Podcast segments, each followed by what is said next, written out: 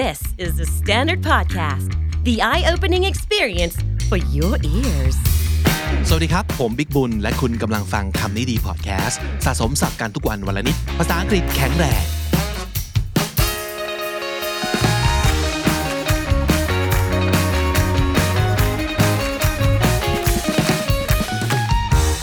วันนี้อยากพูดเรื่องเกี่ยวกับโพสต์โพสต์หนึ่งซึ่งหลายคนคงจะได้อ่านไปแล้วนะครับโพสต์ไว้ตั้งแต่วันที่ 9 มกราคมปี 2022 นะครับ เป็นโพสต์ของคุณไพรวันวรรณบุตร ทุกคนย่อมรู้จักคนคนนี้เนาะ ถ้าเกิดติดตามข่าวแล้วก็ติดตามกระแสสังคมต่างๆ นะครับ ก็พูดถึงเรื่องเกี่ยวกับเพศวิถีนะครับ หลายคนคงสงสัยว่าทำไมผมถึงไม่ยืนยันว่าผมเป็นผู้ชายแท้ร้อยเปอร์เซ็นต์หรือไม่ หรือทำไมไม่พูดไปเลยว่าตัวเองชอบผู้หญิงหรือผู้ชายกันแน่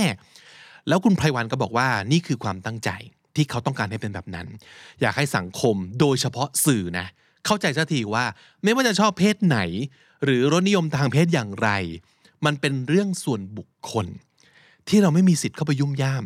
การเข้าไปกำหนดหรือว่ากะเกณฑ์หรือพยายามเค้นถาม เขาใช้คาว่าเค้นถาม ซึ่งนั่นคือภาพที่เราเห็นบ่อยมากเลยนะ โดยเฉพาะอย่างยิ่งคนที่เป็นบุคคลสาธารณะ เราจะมีความรู้สึกว่า คุณเป็นคนสาธารณะนะคุณต้องเปิดเผยทุกอย่างสิ ถามต้องตอบสิ มีอะไรต้องบอกให้ชัดเจนสิ คือแบบเราถือสิทธิ์อะไรนะครับ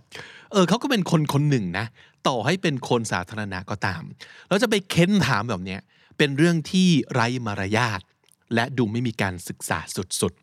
ๆ คุณไพรวันบอกว่า อยากจะให้สังคมมองเห็นครับว่า การที่ใครสักคนจะมีรสนิยมทางเพศแบบไหน ก็ปกติมาก ๆ มันมีมันมีความหลากหลายทางเพศในปัจจุบันที่มากมายเหลือเกิน แล้วมันเป็นเรื่องปกตินะครับ และการไม่ชัดเจนเรื่องเพศวิถี ก็เป็นเรื่องปกติเช่นเดียวกัน การที่ใครสักคนจะไม่ปิดกั้นตัวเองว่า ต้องมีคู่รักแบบไหน เป็นคนเพศสภาพแบบไหน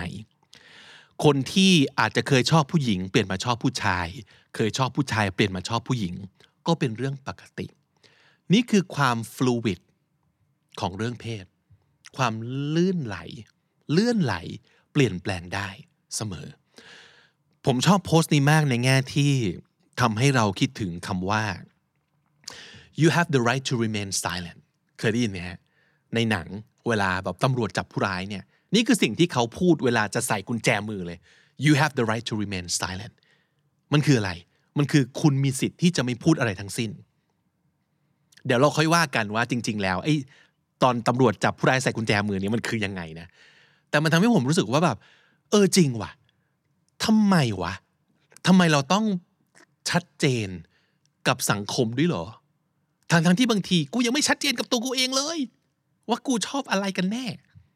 แล้วเรื่องนี้เป็นเรื่องปกตินะ เรื่องนี้บางคนใช้เวลาแบบตลอดชีวิตในการ figure out ในการแบบเข้าใจตัวเอง ว่าตกลงเราเป็นแบบไหนกันแน่ เราชอบแบบไหนกันแน่ ลองคิดย้อนไปสักประมาณแบบหลายร้อยปีก่อน ที่ยังไม่มี concept ของ homosexual แล้วมนุษย์เราก็จับคู่กันมีเพศสัมพันธ์เพื่อผลิตลูกหลาน ในวันนั้นถ้าสมมติเกิดเราชอบผู้ชาย และเป็นผู้หญิงที่ชอบผู้หญิงอะไรเงี้ยมันก็จะรู้สึกว่าเราผิดธรรมชาติถูกไหมแต่มันไม่มีชุดความรู้ใด ๆ ที่จะมาให้คำตอบกับเราเลยว่า ที่กูเป็นอยู่เนี่ยโอเคหรือเปล่า am I okay to feel this way ทำไมเราเป็นผู้ชายที่ไม่ชอบผู้หญิงทำไมเราเป็นผู้หญิงที่ไม่ชอบผู้ชาย แต่ปัจจุบันเนี้ยเราโชคดีแล้วนะ ที่เราเกิดมาในยุคที่มันมีความรู้เหล่านี้ มากมายแล้ว มีตัวอย่างของคนใช้ชีวิตแบบนี้ ให้เราเห็นมากมายแล้ว มันถูกยอมรับกันแล้ว โดยสากลโลกเลย universally ทั่วโลกว่า มนุษย์เราอะ่ะ มันไม่จำเป็นที่จะต้องเป็นแบบใดแบบหนึ่งตลอดชีวิตก็ได้ ใช่เราอาจจะมีอวัยวะเพศแบบหนึ่งตลอดชีวิต ซึ่งถ้าเกิดไม่ไปผ่าตัดมันมันก็จะไม่เปลี่ยน แต่ความรู้สึกข้างในไม่ใช่อวัยวะเพศนะครับ มันเปลี่ยนได้ มันต้องทำความเข้าใจ มันไม่ใช่แบบก้มลงไปมองว่า โอเค นี่คืออวัยวะเพศชาย กูเป็นผู้ชาย โอเค นี่คืออวัยวะเพศหญิง กูเป็นผู้หญิง it's not that easy because it's inside you can't just take a look at it and be done with it like oh, okay I know now what I am มันไม่ใช่ มันเป็นสิ่งที่ต้องแบบคุณต้องทำงานกับมัน คุณต้องเข้าใจมันสำหรับบางคนเป็นเรื่องง่ายมากและชัดเจน และไม่เปลี่ยนเลย ก็เป็นเรื่องปกติเช่นเดียวกัน และมีมีคนแบบนี้เยอะจริง แต่สำหรับบางคนเป็นเรื่องที่ยากมากในการที่จะเข้าใจเพศสภาพตัวเอง รสนิยมทางเพศของตัวเอง และในปัจจุบันนี้ มันก็มีชุดความรู้กรณีศึกษาและอะไรมากมาย ที่ทำให้เราเข้าใจว่า เฮ้ยของอย่างเงี้ย บางที คุณไม่ต้องชัดเจนกับใครก็ได้นะ or even it's okay to be not clear to yourself because for you this kind of thing is not set in stone มันไม่ใช่สิ่งที่แบบ fix ตลอดชีวิตแล้วเปลี่ยนไม่ได้ เพราะฉะนั้นสำหรับบางคนก็คือโอเค รู้แค่วันนี้เราชอบเพศนี้ แต่ก็ทำความเข้าใจไปล่วงหน้าได้ว่า ไม่แน่ อนาคตเราอาจจะเปลี่ยนก็ได้นะ เออ ถ้าเกิดมันมีความรู้สึกแบบเนี้ย ความเครียดหนึ่งอย่างในชีวิตจะหายไป แล้วมันอาจจะทำให้คุณเอาเวลาที่จะต้องมาเครียดกับเรื่องพวกเนี้ยไปทำอย่างอื่นที่มันจะมีประโยชน์และแฮปปี้กับคุณและคนอื่น ก็เป็นไปได้ เพราะฉะนั้นผมเลยรู้สึกว่า เฮ้ย การที่เราไม่ชัดเจนก็เป็นสิทธินะ คุณมีสิทธิ์ที่จะไม่ชัดเจน คุณมีสิทธิ์ที่จะไม่ต้องพูด และแถลง ไม่ต้องแถลงกับใคร ไม่ต้องให้สัญญาประชาคมกับใครว่าเอาละครับ ผมขอให้สัญญาว่าผมจะชอบเพศนี้ไปตลอดชีวิต why why the f why why you don't have to do that at all เออ ผมเลยชอบโพสต์นี้มากๆ แล้วก็แบบเออให้เป็นให้เป็นข้อคิดไว้ว่า เราไม่ต้อง เคลียร์กับเรื่องนี้ก็ได้ ถ้าในวันนี้เรายังไม่พร้อมจะเคลียร์กับมัน เปิดปลายเปิดไว้ ปลายเปิดไว้ ไม่ใช่เรื่องผิดนะครับ กลับมาเรื่องเกี่ยวกับ you have the right to remain silent พอดีตอนทำ research กับ episode เนี่ยผมเพิ่งไปพบว่าคุณรู้ไหมว่า ไอ้ที่ตำรวจพูดกับผู้ร้ายตอนใส่กุญแจมือเขาเนี่ย มันคือสิ่งที่เรียกว่า Miranda rights หรือว่า Miranda warning Miranda ที่ฟังดูเหมือนเป็นชื่อชื่ออคนเนี่ยจริง ๆ มันมาจากคนที่ชื่อว่า Ernesto Miranda คนคนนี้เคยถูกจับในข้อหาลักทรัพย์เอ่ยลักพาตัวข่มขืนต่างๆ นานา แล้วหลังจากที่โดนตำรวจจับสอบปากคำเขาก็ยอมรับผิดทุกอย่าง แต่ปรากฏว่าตอนสุดท้ายพอมารื้อคดีสืบค้นไปเนี่ยพบว่าอีคุณตำรวจตอนตอนไปสอบปากคำตอนไปต่าง ๆ เนี่ยทำแบบไม่โอเค มีการข่มขู่ มีการทริคนะครับทำให้คุณมิรันดาเนี่ยคุณเออร์เนสโตมิรันดาเนี่ยเซ็นรับรองนะครับว่าโอเคเขาผิด โดยที่เขาไม่เข้าใจถึงสิทธิ์ของตัวเองอย่างแท้จริง คือต่อให้คุณเป็นผู้ต้องสงสัยหรือเป็นอาชญากร คุณก็มีสิทธิ์ของคุณในฐานะคนคนหนึ่งนะทางกฎหมายคุณก็มีสิทธิ์เหมือนกัน ที่คุณจะ 1. ไม่พูด 2. ขอตัวช่วย ซึ่งก็คือทนายนะครับ มันก็เลยนำมาสู่สิ่งที่เรียกว่า Miranda Warning กลายเป็นชื่อไปเลยนะครับ Miranda Warning เนี่ยมันคือประโยคนี้ หลายๆ ครั้งเราเราดูหนังเราไม่ทันฟังนะว่าเขาพูดว่าอะไร แต่สิ่งที่เขาพูดคือนี้ครับ you have the right to remain silent anything you say can and will be used against you in a court of law you have the right to an attorney if you cannot afford an attorney one will be provided for you ก็คือคุณมีสิทธิ์ที่จะไม่พูดอะไรนะ เพราะว่า อะไรก็ตามที่คุณพูดมาตอนนี้เป็นต้นไปเนี่ยจะถูกเอาไปใช้กับคุณในศาลหรือว่าในการสืบคดี เพราะถือว่าเป็นสิ่งที่คุณพูดออกมา แล้วคุณก็มีสิทธิ์ที่จะจ้างทนาย แต่ถ้าเกิดคุณไม่มีเงินจ้าง เราจะจัดให้คุณหนึ่งทนายนะครับ แล้วก็จะตบท้ายว่า do you understand the rights I have just read to you with these rights in mind do you wish to speak to me นั่นคือขั้นตอน บอกก่อนว่าเขามีสิทธิ์อะไร 2. เช็คว่าเขาเข้าใจหรือเปล่า และ 3. ค่อยถามว่าเอาละในเมื่อคุณเข้าใจแล้ว คุณอยากจะพูดกับผมไหม ต่อให้ถาม ไม่ตอบก็ได้นะ รอทนายครับ ผมขอไม่พูดครับ ฉันขอไม่พูดค่ะ ได้นี่คือสิทธิ์ของคุณ เพราะฉะนั้นนี่คือสิ่งที่เรียกว่า Miranda warning หรือว่า Miranda rights แล้วผมรู้สึกว่ามันเอาไป apply กับชีวิตจริง โดยเฉพาะยิ่งชีวิตที่ มีโซเชียลมีเดียที่เรามีความรู้สึกว่าเราต้องถแถลงตัวตนตลอดเวลา บางเรื่องไม่ต้องถแถลงก็ได้นะครับ เพราะว่าสิ่งที่เราถแถลงไปในวันนี้เนี่ยมันอาจจะกลับมามัดตัวเราหรือว่ากลับมา it, it could come back and kick us in the butt in the future and we don't want that to happen right ผมไปเจอโค้ดหนึ่งเขาบอกว่า I had the right to remain silent but I don't have the ability นี่เป็นโค้ดของนักเขียนคนหนึ่งชื่อรอนไวท์ ซึ่งแบบเออ ฟังดูแบบฟังดูขำดีแต่มันก็เป็นเพนจริง ๆ นะ คือ รู้แหละว่ามีสิทธิ์ที่จะไม่พูดแต่กูอดไม่ได้ I don't have the ability to remain silent เพราะฉะนั้นถ้าเราอยากจะใช้สิทธิ์ในการเงียบของเรา เราต้องเรียนรู้ที่จะสามารถเงียบได้ให้ได้เหมือนกันนะครับ โดยการเข้าใจว่า we have no obligations to prove ourselves to anybody เพราะว่าเวลาเราออกมาพูดอะไรสักอย่างเนี่ยมันเหมือนกับว่า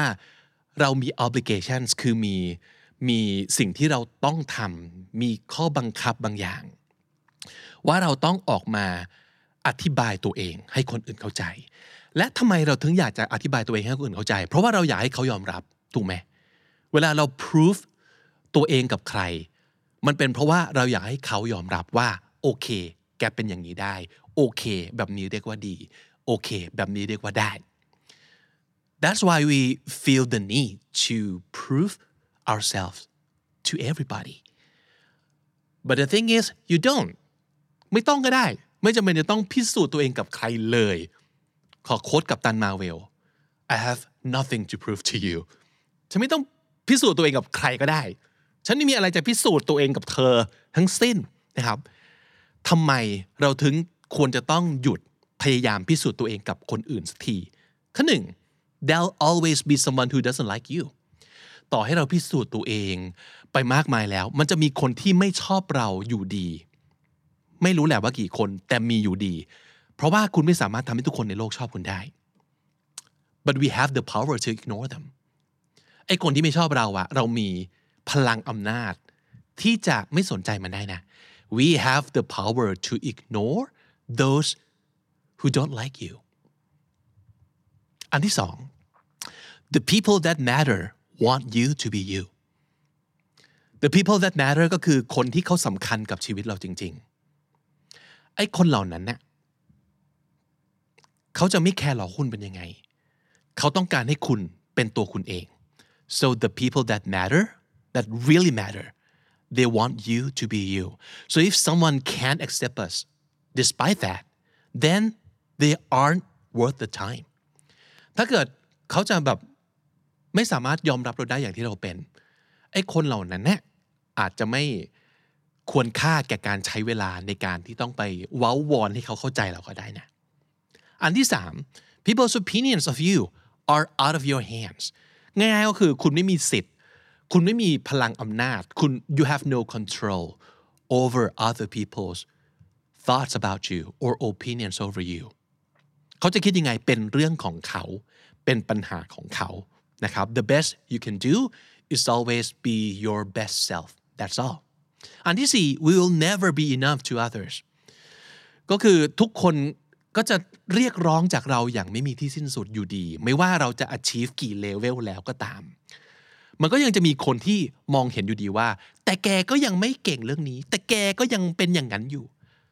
always always always always they are always going to see a flaw where you don't แบบอ๋อเหรอเรามีข้อเสียข้อนี้เหรอไม่เห็นรู้ตัวเลยอะมองไม่เห็นเห็นเลยอะหรือกูไม่เห็นแคร์เลยอะเพราะฉะนั้นถ้าคุณไม่แคร์คุณก็ไม่ต้องแคร์ครับ นั่นเป็นเรื่องของเขา ถ้าเขาจะรู้สึกเดือดร้อนกับตำหนิในตัวเรา หรือสิ่งที่เราไม่โอเคในตัวเรา นั่นเป็นเรื่องของเขาไม่ใช่เรื่องของคุณ และสุดท้าย pleasing others only holds you back ถ้าคุณมัวแต่จะพยายามเอาใจคนทุกคน นั่นคือสิ่งที่จะ hold you back คือฉุดรั้งคุณไว้ ไม่ให้เดินไปข้างหน้า ไม่ให้มุ่งไปสู่ทางเจริญ because when you try to please everyone no one is going to remember you ถูกไหม เพราะฉะนั้นคุณไม่จำเป็นที่จะต้องพิสูจน์ตัวเองกับใครทั้งสิ้น และคุณมีสิทธิ์ที่จะไม่ต้องพูด ไม่ต้องตอบ ไม่ต้องถแถลง อะไรกับใครที่ไม่ได้สำคัญขนาดนั้นกับคุณ ผมเข้าใจนะว่าบางครั้งคนที่แบบใกล้ชิดเรา คนที่มีผลโดยตรงกับชีวิตเรา คนที่เราส่งผลโดยตรงต่อชีวิตเขา คุณต้องชัดเจนแหละ อันนี้เข้าใจได้ แต่คุณไม่จำเป็นจะต้องชัดเจนกับโซเชียล กับพับลิก กับโลกนี้ กับอะไรก็ตามที ถ้าคุณไม่ต้องการที่จะตอบและแสดงความชัดเจน ในเรื่องอะไรก็ได้ โดยเฉพาะอย่างยิ่ง เรื่องตัวตนของคุณเรื่องเพศ สภาพรสนิยมทางเพศต่างๆ ของคุณ you have the right to remain silent ศัพท์ที่น่าสนใจจาก episode นี้นะครับ มีอยู่สองคำคำแรกคือ obligation อะไรก็ตามที่มันเป็น obligation ของเราเนี่ยมันคือสิ่งที่เรารู้สึกว่าเราต้องทำหรือคนอื่นคาดหวังให้เราทำ so it's something that you feel the need that you have to do that's obligation อีกอันหนึ่งคือ hold someone back ก็คือสิ่งอะไรก็ตามที่มันฉุดรั้งเราไว้ ไม่ให้เราเดินก้าวไปข้างหน้า that is something that holds you back และถ้าติดตามฟังคำนี้ดีพอดแคสต์มาตั้งแต่ episode แรกมาจนถึงวันนี้ คุณจะได้สะสมศัพท์ไปแล้วทั้งหมดรวม 6,282 คำและสำนวนครับ และนั่นก็คือคำนี้ดีประจำวันนี้ครับากติดตามฟังรายการของเราได้ทาง Spotify Apple Podcast หรือทุกที่ที่คุณฟัง podcast สำหรับคนที่ชอบออดิโอนะครับฟังอย่างเดียว ออกกำลังกายไปทำงานบ้านไป หรือว่าฟังก่อนนอน แบบไม่ต้องใช้ลูกตาดูอะไรเลย แต่ถ้าสมมติเกิดอยากนั่งดูสับนะครับดูวิดีโอไปด้วยหรือว่าดูเท็กซ์ตามไปด้วยต่างๆนะครับติดตามเราบน YouTube ที่ KND Studio YouTube Channel นะครับ ถ้าเกิดเจอคลิปของเรา ถ้าชอบฝากกดไลค์ ถ้าสมมติเกิดอยากแบ่งปัน ให้คนอื่นด้วยฝากกดแชร์หรือว่าถ้าเกิดมีอะไรอยากคุยกับเรา คอมเมนต์เอาไว้ได้เลยนะครับ และถ้าสมมติเกิดอยากจะเป็นส่วนหนึ่งของ Bilingual Community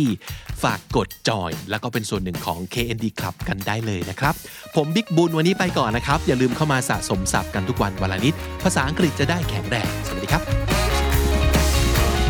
The Standard Podcast, eye opening for your ears.